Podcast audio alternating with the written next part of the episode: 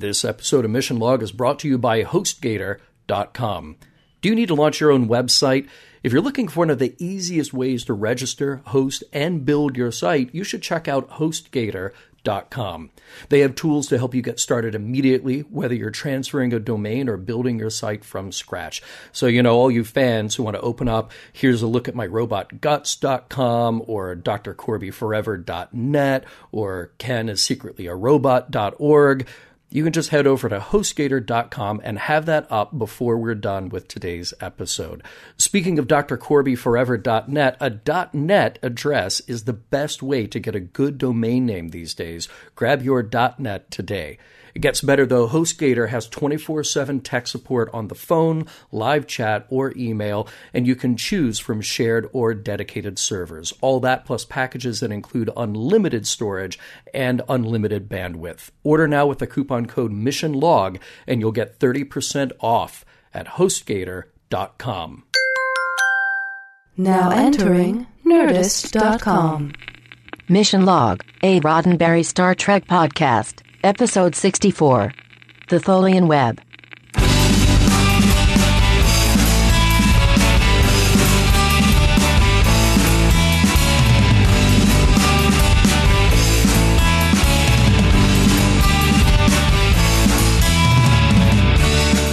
Welcome into another edition of Mission Log, a Roddenberry Star Trek podcast. Hosting from the East, I'm the incredible disappearing, reappearing Ken Ray. And from the West, I'm the incredible reappearing, disappearing John Champion. Each week, we watch an episode of Star Trek. Then we take it apart, hash out the messages, morals, and meanings of the show, and try to figure out whether the whole kit and caboodle stand the test of time. And we would love to hear from your entire kit and caboodle. You can give us a call at 323 522 5641. You can find us on Facebook, Skype, and Twitter. On all three places, our handle is Mission Log Pod. You can email us at missionlog at roddenberry.com. Remember, we may use your comments on an upcoming episode of Mission Log. Today, Ken, today we weave a web, the Tholian web. Yeah. Surprising uh, lack of Tholians in this episode.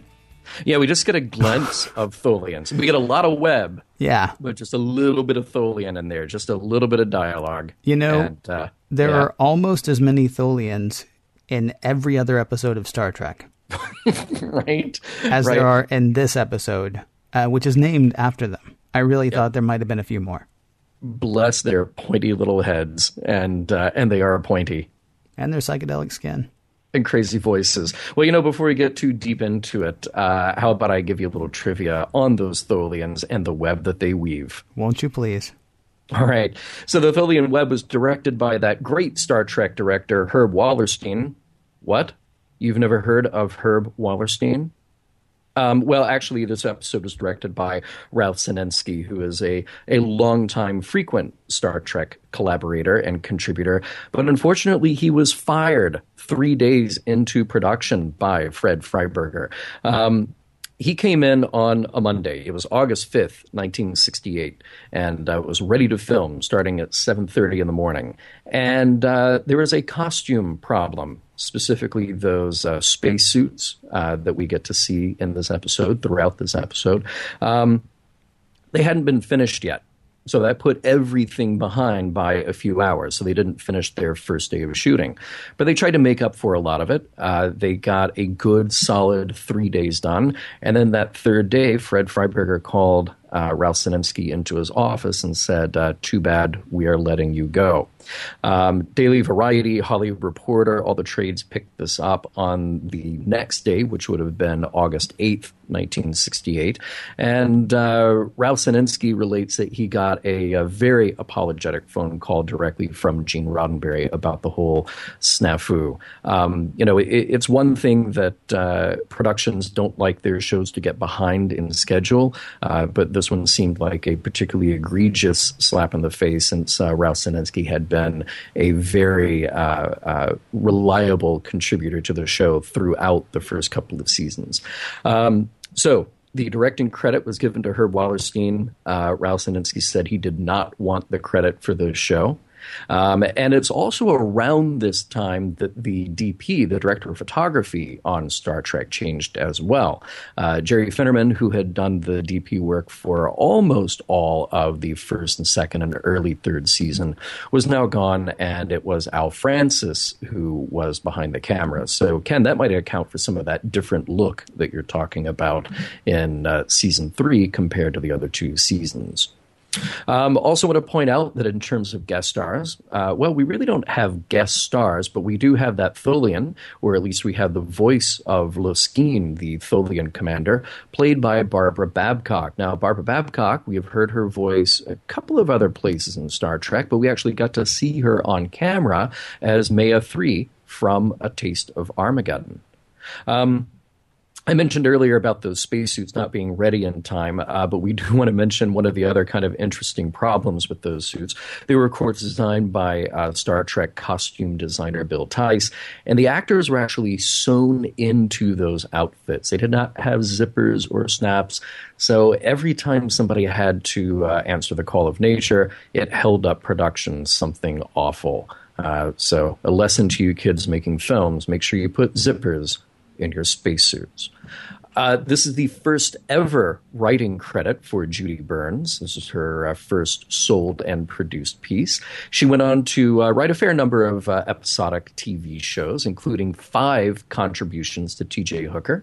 Uh, Chet Richards also gets a credit. He and Judy were married at the time, but this is his only credit of any kind. And by the way, uh, there's a kind of interesting interview with uh, Judy Burns from the uh, UCLA uh, website. She was a, a, professor at UCLA for a little while, and they're talking about how she got started in the business. And um, it's very interesting. She says that really her interest was in going to Africa.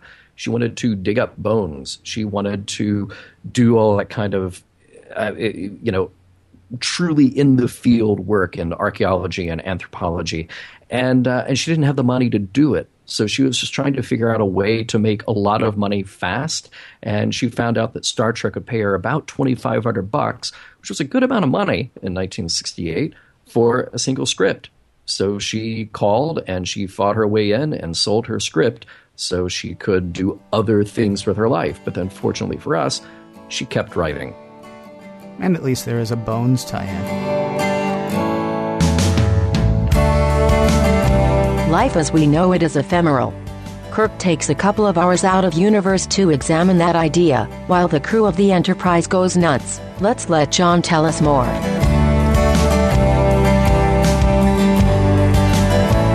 Prologue The Enterprise arrives at the last known coordinates for the USS Defiant in an area of relatively unknown and uncharted space. When the Defiant is spotted, something is wrong. It doesn't show up on sensors, but it's just kind of floating eerily in space, like some kind of ghost ship. Spock lets us all know that somehow space in this area seems to be coming apart. Makes no sense to him either. No better time then to form a landing party and go check it out. McCoy, Spock, Chekov, and Kirk beam over while Scotty stands heroically by the captain's chair. Once on board the Defiant, looks like everyone who once served there is dead. Act 1. The Defiant captain's neck was broken, and Chekov is confused. Could it have been a mutiny? Nope, definitely not mutiny, Spock says. No record of that ever happening in Starfleet.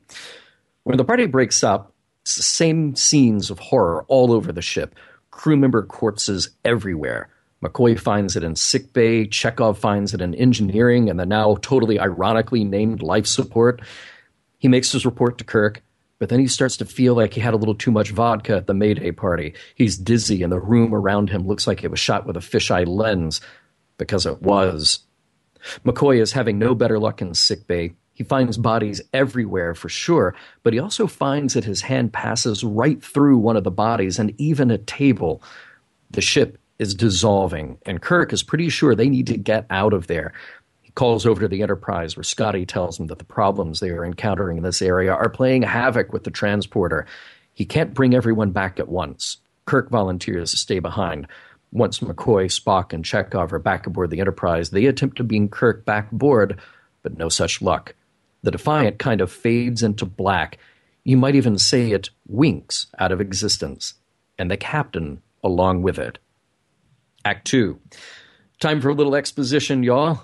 Spock confers with the ship's computer to determine the next time the interphase will occur, i.e., when the Defiant shows up again, in a little over two hours. He also tells Chekov that this is just where more than one parallel universe will overlap. You know, no big deal. It's just multiple universes colliding and messing everything up.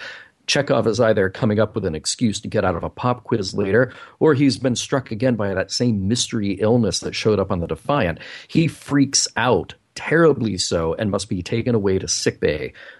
Wow, way to put a damper on a science lecture.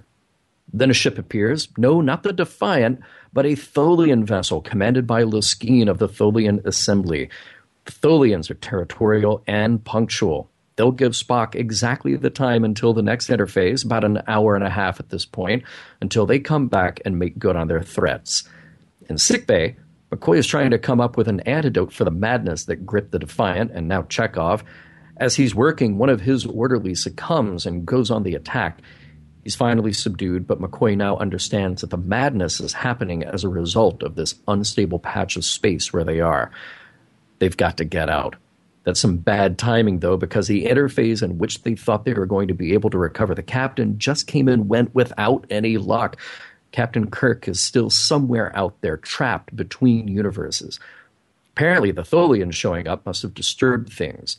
We'll have to wait for the next interphase, but McCoy says the Enterprise needs to leave now.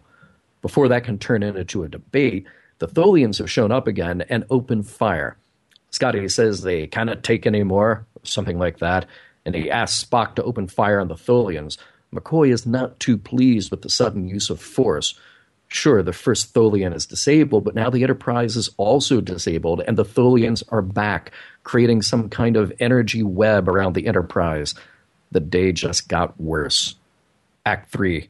Spock gives a speech about Captain Kirk he has to assume now that the captain is dead and he, in his place, is now in command of the Enterprise. If you think a science lesson from Spock is enough to freak someone out, this news hits hard on at least one crewman who can't hold back his rage after hearing it, and also being hit with the madness. McCoy and Spock now retire to Kirk's quarters. All along, McCoy has been goading him about his decision to fire and, more importantly, not getting the Enterprise to safety. Now all their fates are sealed.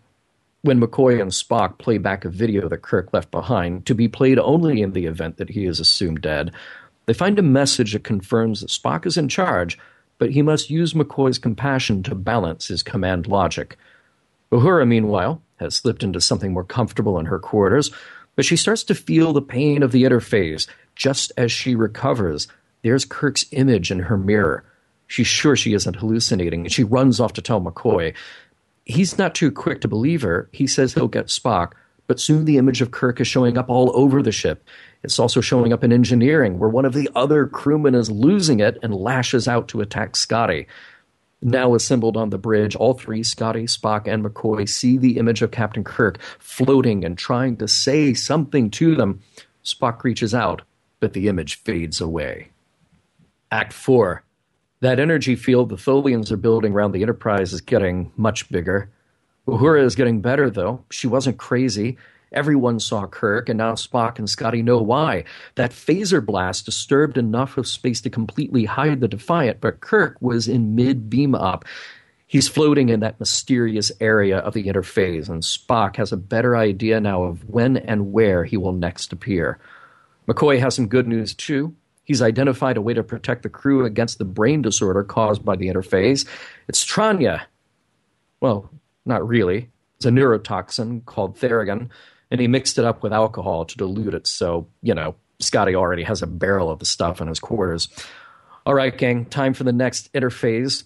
The Tholians are getting ready to close up their web just as Kirk appears floating in front of the view screen on the bridge.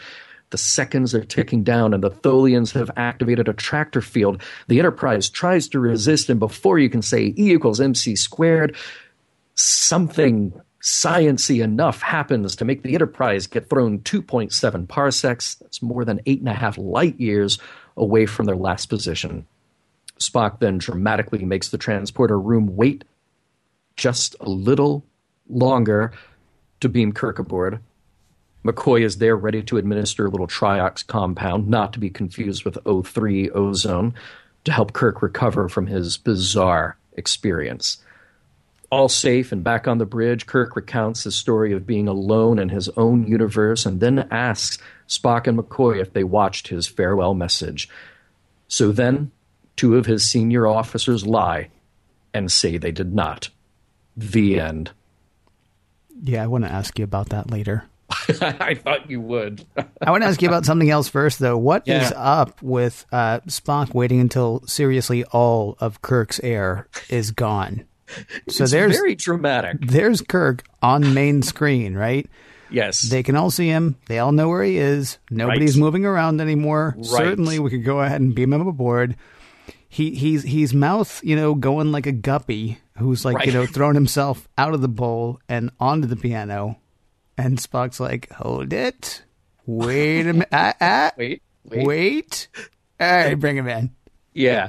What is up with that? Vulcans, you know, they, they may lack a, a- certain uh, emotional element, uh, but they they certainly do not lack the panache for a dramatic pause. Well, here's the thing, though. You know, if you can pull that off by yourself when no one else is looking, right? then that's cool. You know, if you're gonna like, I'm gonna make it look like we're waiting until the last minute, or not waiting, but like you know, make it look like I just had like just seconds left, and really I could have done this five minutes ago.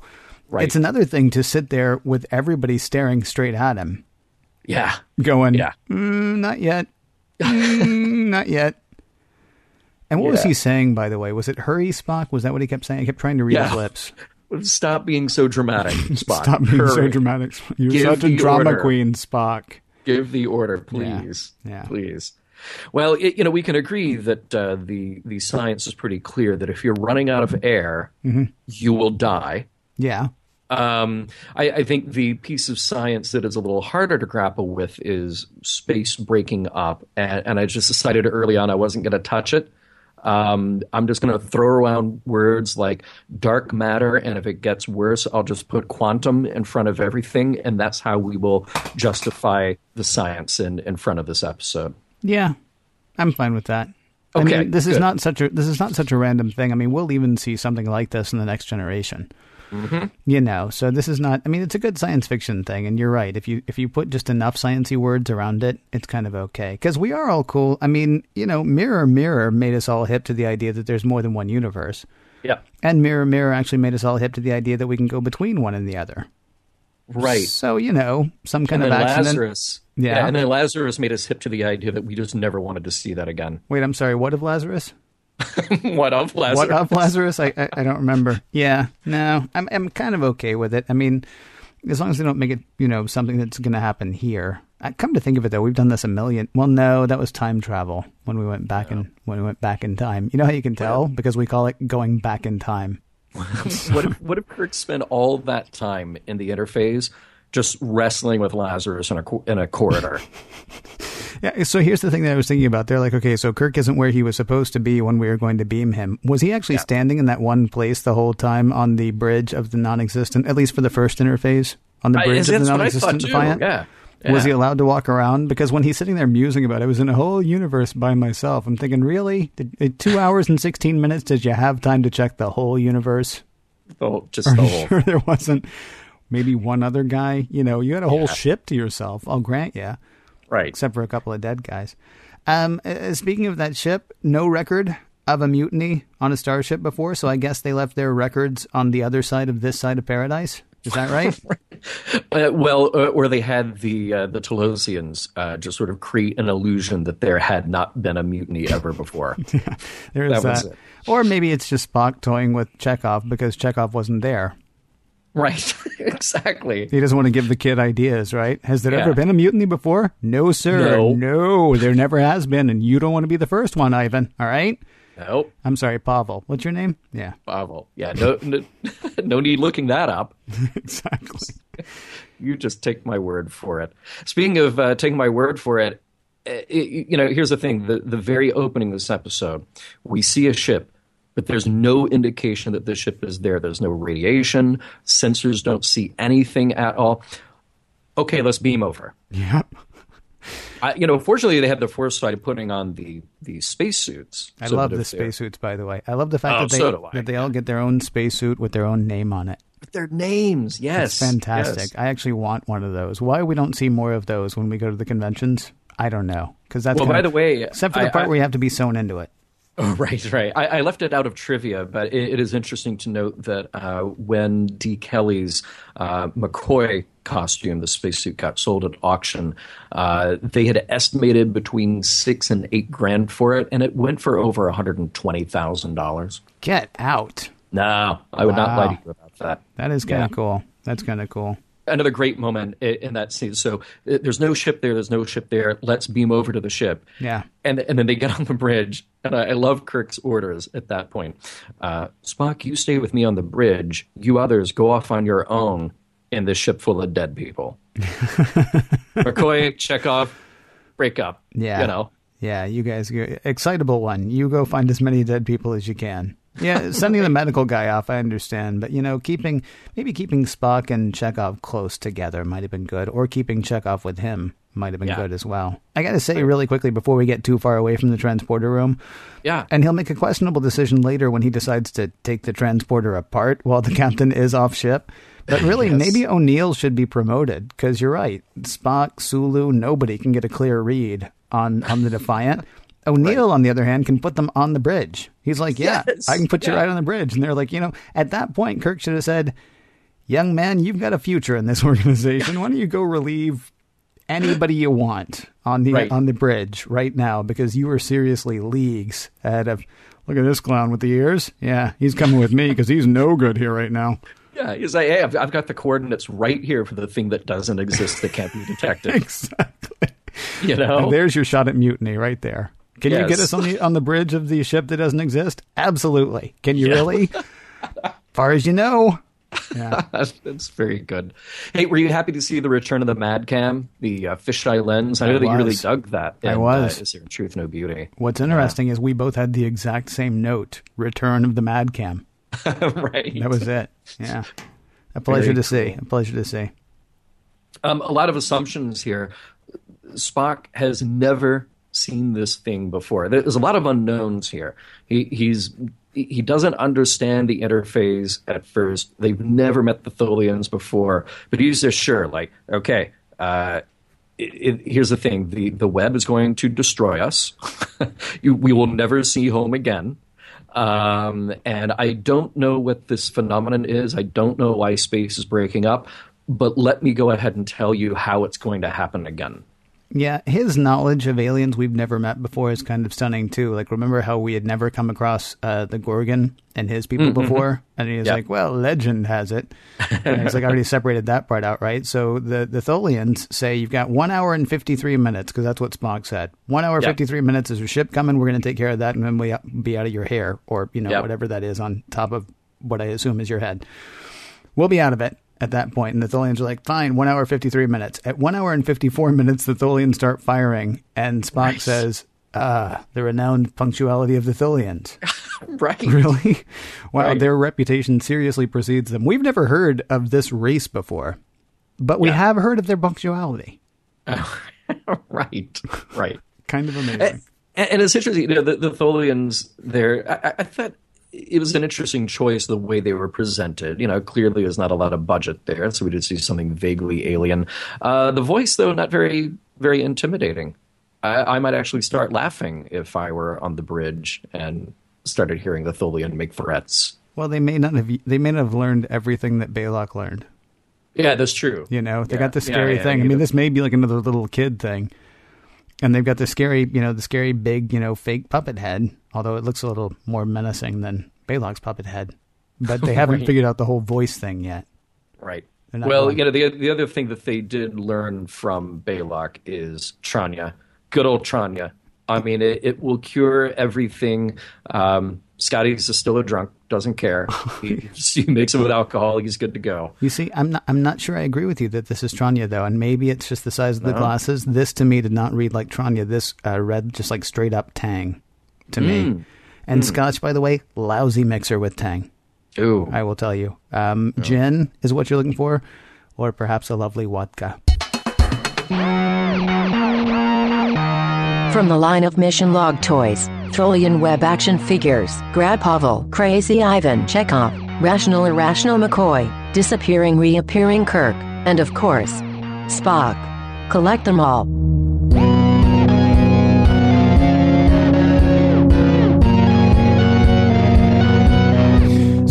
To jump to the part where we're, you know, saying what this episode is, but I feel like we kind of have to start by, and you and I haven't talked about this, but I think we would both agree. It's my guess that we would both agree.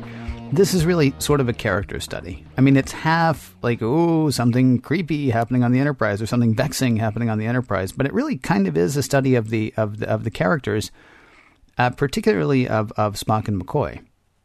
Yeah, I would agree with that. All right. Yeah. So, I mean, the problem is, that, to me, it seems like their characters get a little muddy. I mean, it's interesting to watch them, and it's interesting to watch them do things they don't always do. We've seen Spock in command a few times, but, you know, we don't see him in command every week. Uh, Spock's desire to stay with Kirk is both um, touching and senseless. and, and it's also very non Vulcan. Now, that's assuming that he's staying with Kirk. Uh, Because it doesn't seem to me that he is requesting that he stayed behind in Kirk's place. Like when Kirk says, "All right, so you three get over there. We're going to beam you over," and then Spock's like, uh, "Request to stay behind." He didn't say, "Captain, you should go in my place." He just sort of seemed to request, you know, to, to stay with to stay with Kirk. Right. Now, if he's suggesting that he stay rather than Kirk, that is 100% Spock, since the ship and the crew need their captain uh, more than they need him. And Right. that, and you can argue about who's the better officer and all that stuff. That's not really what's at issue. I mean, they need their captain. You know, everybody coming back without the leader, e- even in sane space, that's going to you know shake everybody up a tiny bit. What was your feeling though? Was he asking to stay with Kirk, or was he saying, "No, no, you go ahead, and and I'll stay here and and and wink in and out of existence"? Yeah, that, that's exactly what I thought. I, I thought that Spock was saying, "You need to go back. Oh. I'll stay here." Interesting. And yeah, yeah, that, that's the way that I interpreted it. And I thought that either way, this is a bad choice because we, we need a we, we need a a sciency resolution to this problem, and the only person who can do that is Spock. And if Spock is on the ghost ship, um, chances are he will not be able to figure out a way back from the ghost ship because he, he, the, the ship is dissolving, it's falling apart, and things aren't working. It, it's not even there, as far as the others can tell. I, I, I would doubt his abilities to get himself back. In this episode, anyway, you have to have Spock on the Enterprise, and then you raise the stakes. You know, just from a storytelling point of view, you raise the stakes by having Kirk on the Defiant. Now, it raises an interesting question: Had Spock stayed on the Defiant, what would Kirk have done? What would he have been able to do? Because I really think that he would not have been able to do anything. And then McCoy's suggestion of we need to get out of here because space is destroying our ship, that still would have been the better choice.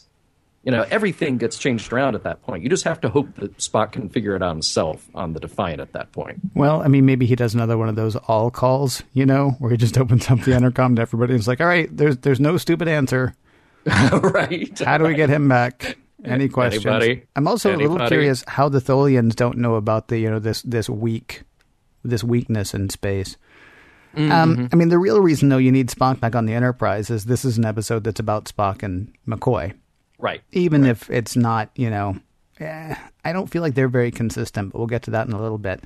I Yeah. will say there is one good moment of, of Kirk examination in Hmm. this episode.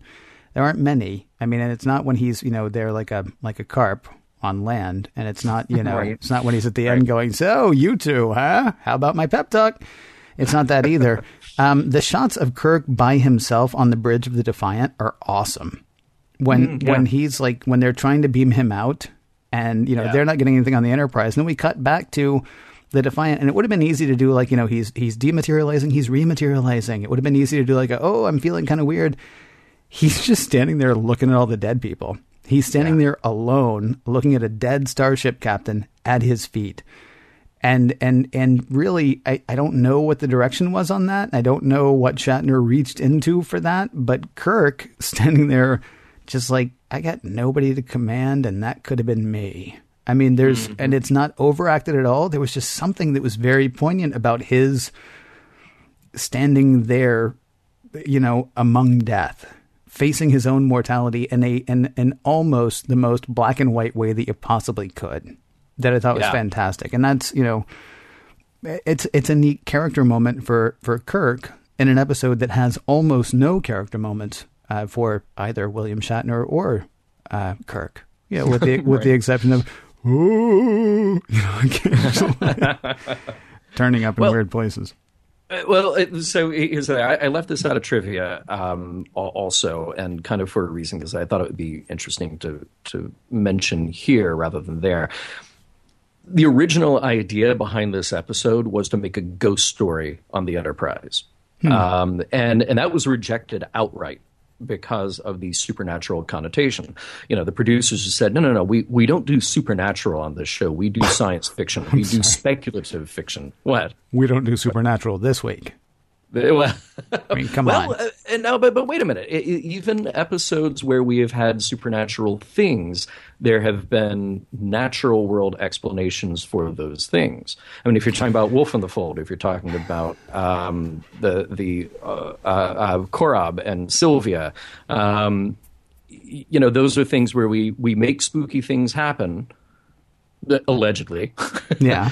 but then we give them real world explanations. Well, I mean, say the Arthur C. Clarke quote, though. Mm-hmm. is it? Because I can never remember it exactly. Any sufficiently advanced technology, Its would be technology is indistinguishable from magic. Okay. Yeah. I mean, so how many pan galactic, you know, multi multidimensional, godlike beings have we come across? A few. So you're telling me that the science explanation of that as well, they're just more advanced than we are. Come on. The difference between that and supernatural is is is negligible to the crew of the Enterprise. You can say, "Oh, well, they're just really advanced." Well, I mean, the difference between that and a demon is we're calling it super advanced instead of a demon. Or the difference between that and a god is we're calling it, you know, super advanced instead of a god.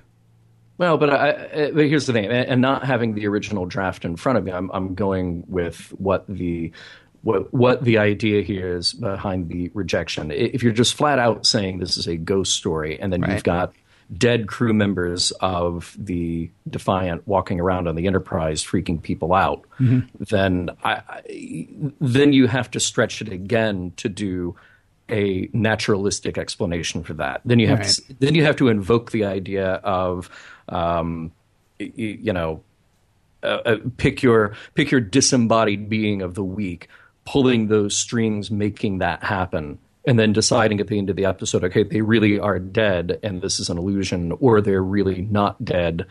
This is you know this is somebody messing with us and in our space. So I, I, get what I I get what the idea here is that a ghost story from the literal sense of the idea. You've got dead crew members and they're just showing up and freaking people out. Right. then where do you where do you go with that? Because it's star trek you still have to have an explanation. You still have to have a a mystery that is solved a a thing that is discovered by doing that. And and I feel like with the traditional ghost story you don't really have that. So they came up with a more sciency explanation for why you've got first of all a bunch of dead bodies and then you've got the disembodied Kirk showing up where he shouldn't you All know? Right. So I, I I- I get it you know? Um but uh, so let, let's go back to the McCoy Spock um, relationship. The the whole thing is. I, I think that's the centerpiece of Yeah. this episode. You know, um, McCoy's reaction to Spock's decision to fire, which was requested by Scotty, by the way. so, you know, so if I was Spock, I'd say, "Hey, McCoy, go you." You hash this out with Scotty, all right? Because Scotty was one who said, "Look, we we can't do this. You've got to do something about this." Well, know? wait a minute. As a good captain, he could never say that. Go take it up with Scotty. Come on, he's captain. Yeah, he's captain right, now. I mean, whether he actually is He- or he not. is, he is. Yeah, yeah. The, the, the, the buck stops there. Exactly. I, I get it. Yeah. Um, uh, but I, I don't think that it, Spock doesn't do anything flippantly or uh, on a hunch, you know. So uh, his decision to fire was probably just as good a decision as to do anything at that moment when faced with Tholians coming for you. Um, McCoy may have overreacted a little bit, but I also get where McCoy is coming from. Yeah, the only problem is you can get where McCoy is coming from many times in this episode, but McCoy is coming from all over the place in this episode. Yeah. There- I mean, to me, there was actually a lot to really loathe about McCoy in this episode, and none of it has to do with DeForest Kelley, and none of it has to do with McCoy's character. It has to do with sort of the Gumbification of McCoy that always happens. Like, you know, Yeah. this week we need McCoy to be a lazy Southerner, okay, and this week we need McCoy to have no acumen with women, and then this week we need him to have acumen with women, and this week we need him to be able to fight. Yeah, I know he couldn't fight last week, but this week we need him to be able to. Um, we're sort of like down to like Act One, Act Two, Act Three, Act Four of how we need McCoy to be in this episode. Yeah. Um, he seems to be the character that suffers from this the most, with Scotty a close second. Now that said, I do like the fact that we're concentrating on the relationship between Spock and McCoy in this episode because if you don't really analyze what's going on, you're just sort Yeah. of you know witnessing them coming closer together. That's a neat thing to see. Um, but McCoy Well, is just McCoy is just like it's just, he's like a cat in a bag in this episode. He's just you know Yeah. sort of like all over the place. Like his inability to believe Uhura, I found that completely annoying. He couldn't even for a moment accept the possibility that there was something going wrong. They, I mean, that, she actually saw what she saw. They are in a mm-hmm. warped and wacky bit of space where you know ships come and go, and not like not like they pull up and they pull away. It's just like, hey, wasn't there a ship there that I was just standing on, and now it's not. I get his thinking that she's going nuts, but then when other people start seeing Kirk, he's like, oh, well, then Uhura was sane. Well, no, because we know that everybody's going crazy. So how do we know that they're not all presenting in the exact same way, right? Right, right. So they may all be sharing the same delusion. I mean, and and and but McCoy is just like eh, you know he's he's like so he's still so very tied to his senses, which is kind of odd because we know that people are seeing things. I mean, we Yeah, know that people yeah. are being driven absolutely nuts. Now, at the same time, there seems to be a lot of places in this episode where Spock and McCoy are just kind of switching places, right? Spock will stay, risk war, and and you know, like the madness of the crew to save Kirk, who is more than likely dead. right. McCoy, on the other hand, who has been, you know, Kirk's friend for for nigh on however many years, is ready to leave before Scotty's done trying to beam Kirk back the first time. You know, he's just like, ah, this is, ah, let's get out of here. Yeah. And it just it strikes me as um. I don't know. I mean, eh, I'm I'm on the one hand I'm happy to see that their relationship grow, and on the other hand I'm sort of like, I actually wondered if McCoy wasn't going insane because of the thin space for a while because he was so not McCoy in so many ways, except that McCoy is like you know he's like the bendy doll. He's like the bendy doll of Star Trek characters. Yeah, Whatever we yeah. need somebody to show up and be that week, ah, that'll be uh that'll be De Kelley's job. Let, let me take on two of these things. For, first of all, the uh, the Uhura moment, um, because yes, I agree with you to an extent. It, it, it seems it, it is annoying that he can't immediately put that into context. All right, either she is losing her mind because of the space anomaly that they've encountered, Right. or you know, taking on uh, taking into account that everybody might be losing it, and and Kirk is firmly in everybody's mind at that point. You know, eh, yeah, I get that, but it's also the first time that we've encountered that reaction in this space.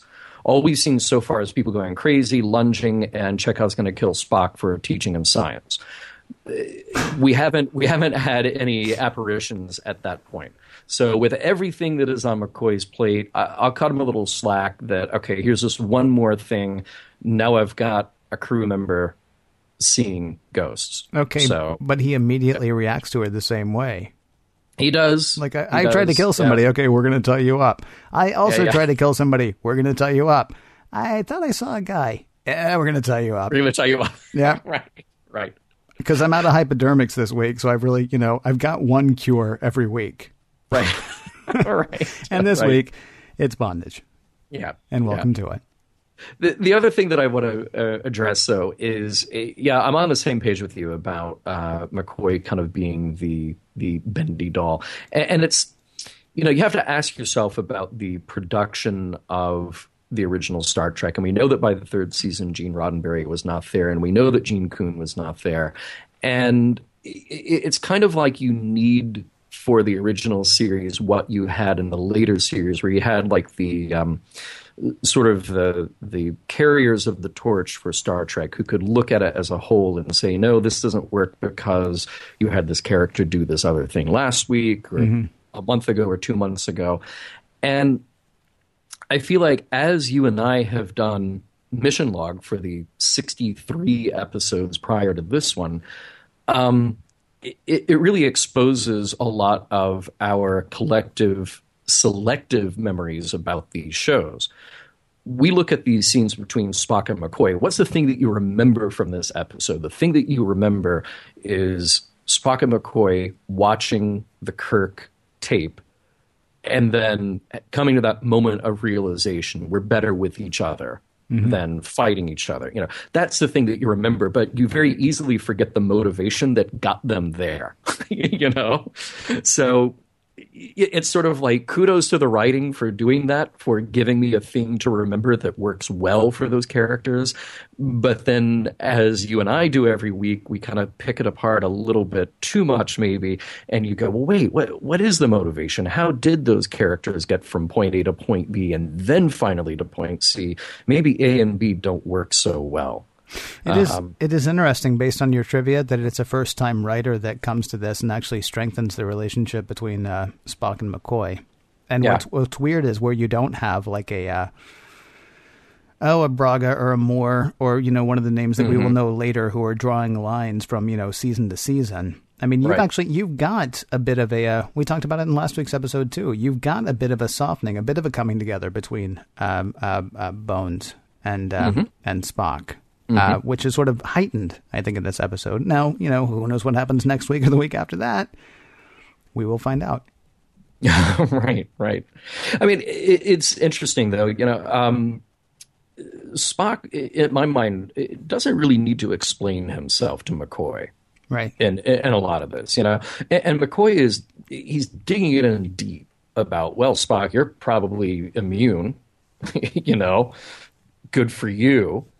and and then assuming that that Spock wanted Kirk's command. This goes back to your idea of maybe McCoy was feeling these effects throughout. Right. Uh, and maybe that's the way that we can retcon this into making sense. Well, and McCoy Um, actually does say that at one point too, when he's on the bridge and he like spins Spock's chair around so that they're facing each other. And I don't think McCoy actually Right. thought that he was being affected by that, but I think he was willing to. Right. I think they were both willing to let him off the hook by saying, "Hey, maybe it's that." So we have to hope then that McCoy had enough of his faculties in place to develop the antidote, because otherwise it's just crazy McCoy handing out Tranya.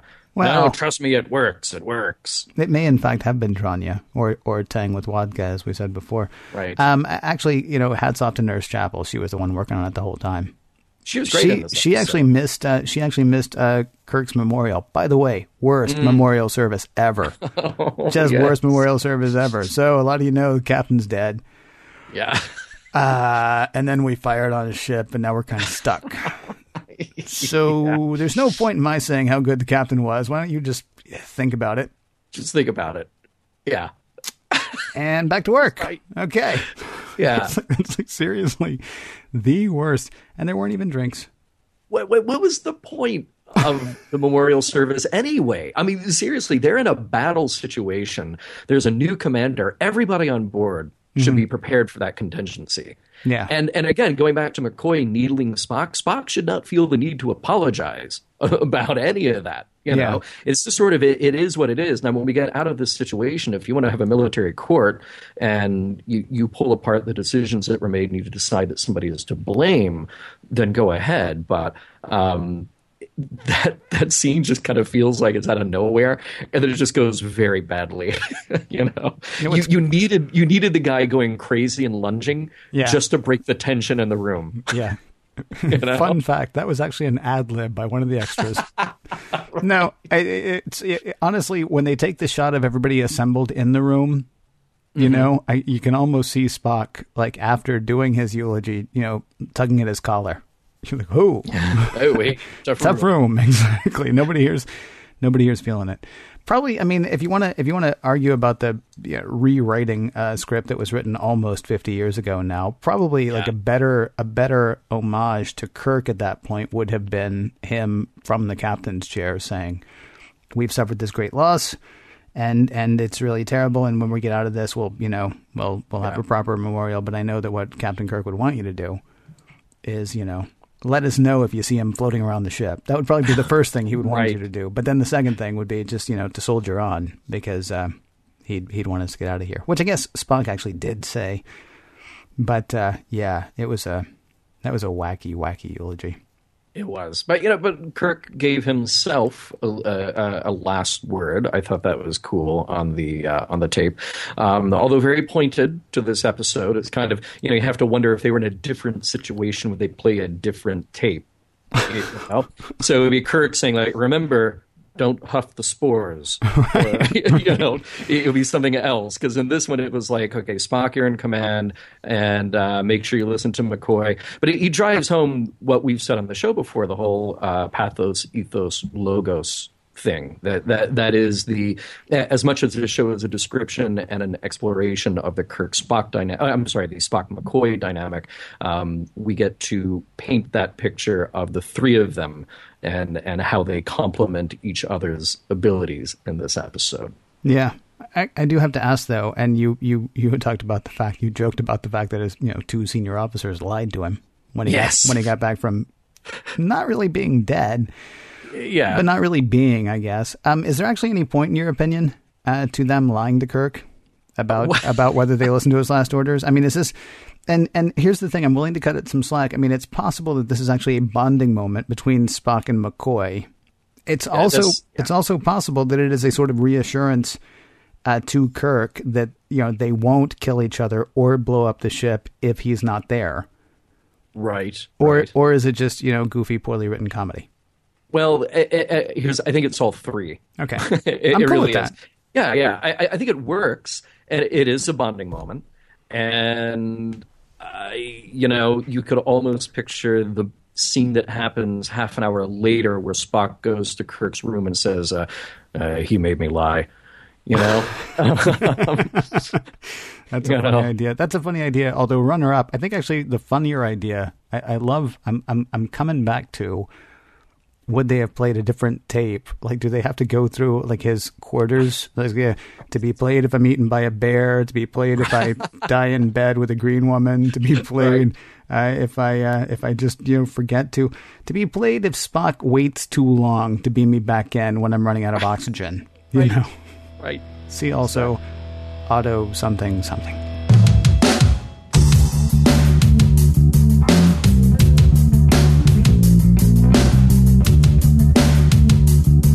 Something about the image of Kirk Ozakapi amuses me. I want a fish now, a fish that I can name Kirk, maybe. Or Spot, maybe.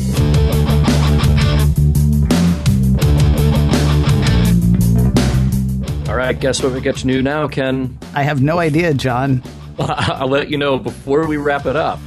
We get to indeed wrap it up and tell our audience what we thought about how the episode holds up, what it means, and does the meaning hold up as well. So let's just talk about this as an episode of Star Trek, as a piece of entertainment, as a production.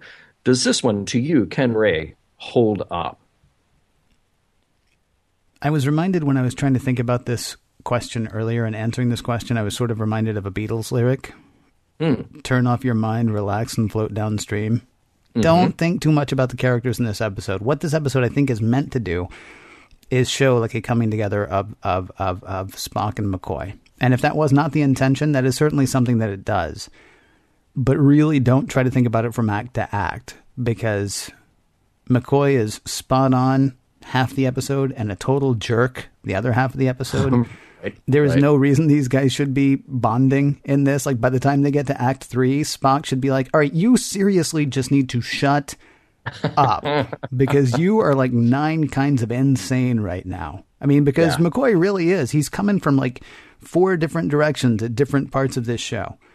Um, but when you're in the middle of it, you kind of don't think about that because what you are seeing is like, okay, there are three points to to the to the crew of the Enterprise. We've always been given these three points. They are Kirk, Spock and McCoy. And without Kirk, like, do they need Kirk? Do they need Kirk or do they break up? I mean, is he the thing that binds them together? And so for them to find that strength to not kill each other and to not fracture the ship is really a great thing. And it's really a great point. And you just kind of have to accept that they arrive at that point in a sensible way because they don't. Yeah. But if you're willing to, I mean, if you're willing to overlook that, and I think you need to actually, because I really, I have really enjoyed those bonding moments. I think it was somewhere like in the middle of season two. I was getting tired of the back and forth between Spock and McCoy. Just because it was just like, ah, I don't like you. I don't like you either. Ah, you're stupid. You're stupid. That's all it was. And we've actually seen three times in particular, two small moments like we talked about last week, and then this big moment this week where they, you know, yes, they've still got their differences. Yes, they're still, you know, from completely different they're they're polar opposites as far as personalities, but I mean they they've come to not only accept but actually appreciate each other. And and and in that way, uh, this episode is fantastic. It's also sort of a rare Star Trek episode, it seems to me, in that it is very much a character about the character episode. Like this is going to get us through a bunch of other stuff with these characters at this point. It's not about save the whales. It's not about you know don't eat lead paint. I mean, it's you know it's it's it's Right, right. it's just about these guys and these guys getting through it, and uh, Yeah. and that to me was kind of that, that to me was kind of good. What about you?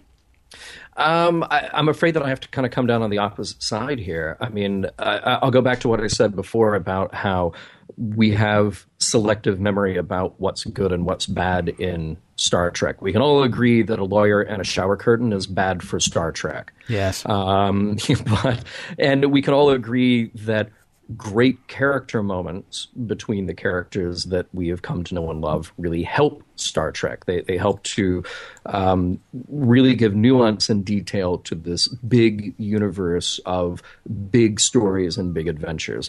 Um, but I feel like, uh, as a piece of storytelling here, um, the the motivations get mixed up even though I feel like the pacing is bad here, like there are moments where it just drags and moments where it picks up, picks up again.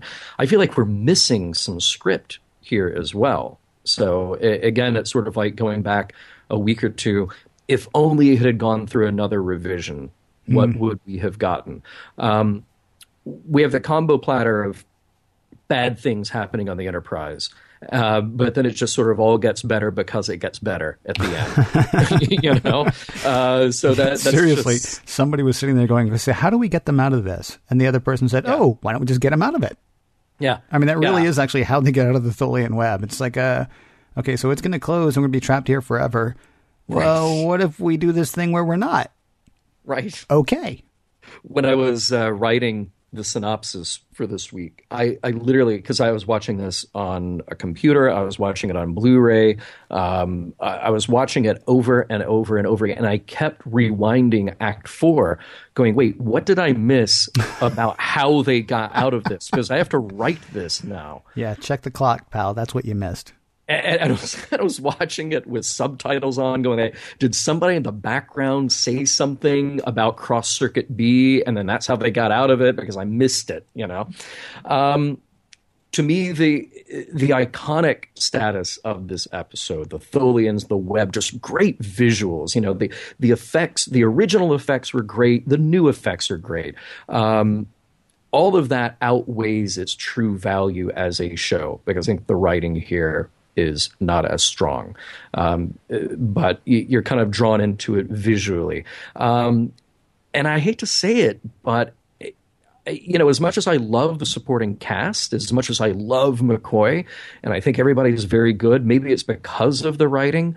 I felt like this show was hurt by its lack of Kirk and its lack of Shatner. You know, you had that great moment that you pointed out with him on the Defiant Bridge, looking at the corpses around him. Um, but maybe without him being there, that's what kind of hurt the pacing. Um, so I, I, yeah, I, I'm very lukewarm on this one. It's certainly not the worst, and it's certainly not the worst of season 3 Um, but I, I'm just very lukewarm on this episode. Um, even though I think the Tholians kind of look cool, their ship look cool, and the web look cool, and the character moments that we grate after we get rid of the other stuff are very good.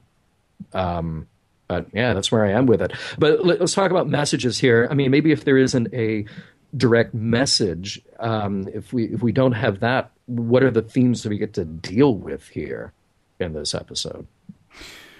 Well, I mean, I guess as you pointed out before, the whole I mean, there's the whole ethos pathos thing that's sort of referenced again. Although I really, I'm not, I'm not finding message in this. I mean, that's why yeah. I'm, I'm. It's a character study, and because they say what they want to say about the characters, I'm okay about it. Did they say it well? Mm, not necessarily, but they got the point across. Did they say it in Yeah. a way that made a lot of sense? Mm, no, not really, but they got the point across.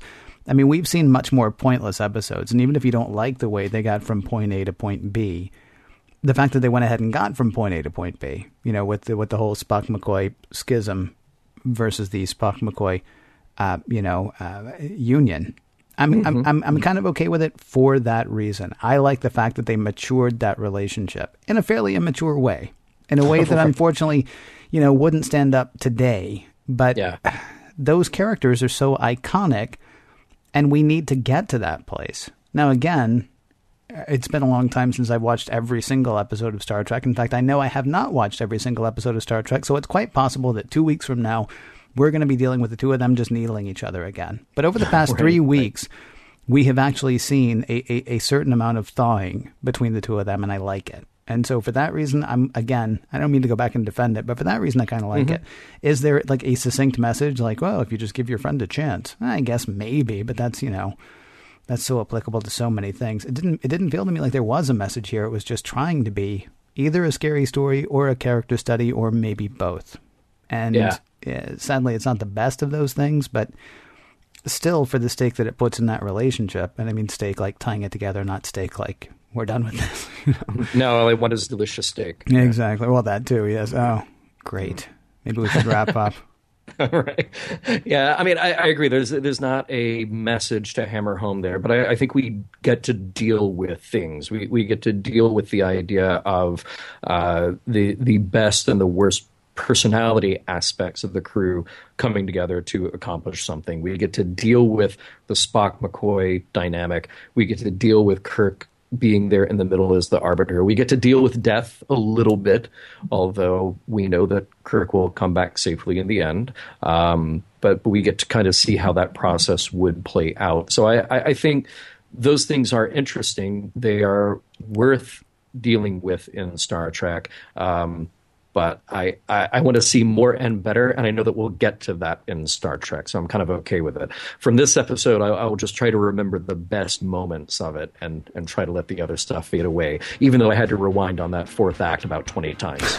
and now that's just seared into my memory. But moving ahead, Ken, what do we have coming up on Mission Log next week? Next week, Plato's stepchildren. Join us, won't you?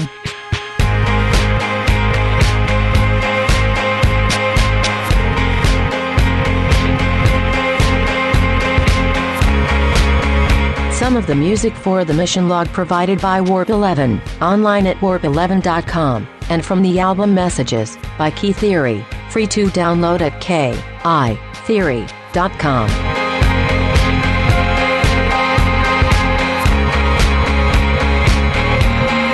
Next week, people in togas and a laughing Spock. Sounds like a fun time. Nothing ever goes wrong with people in togas and a laughing Spock. End transmission.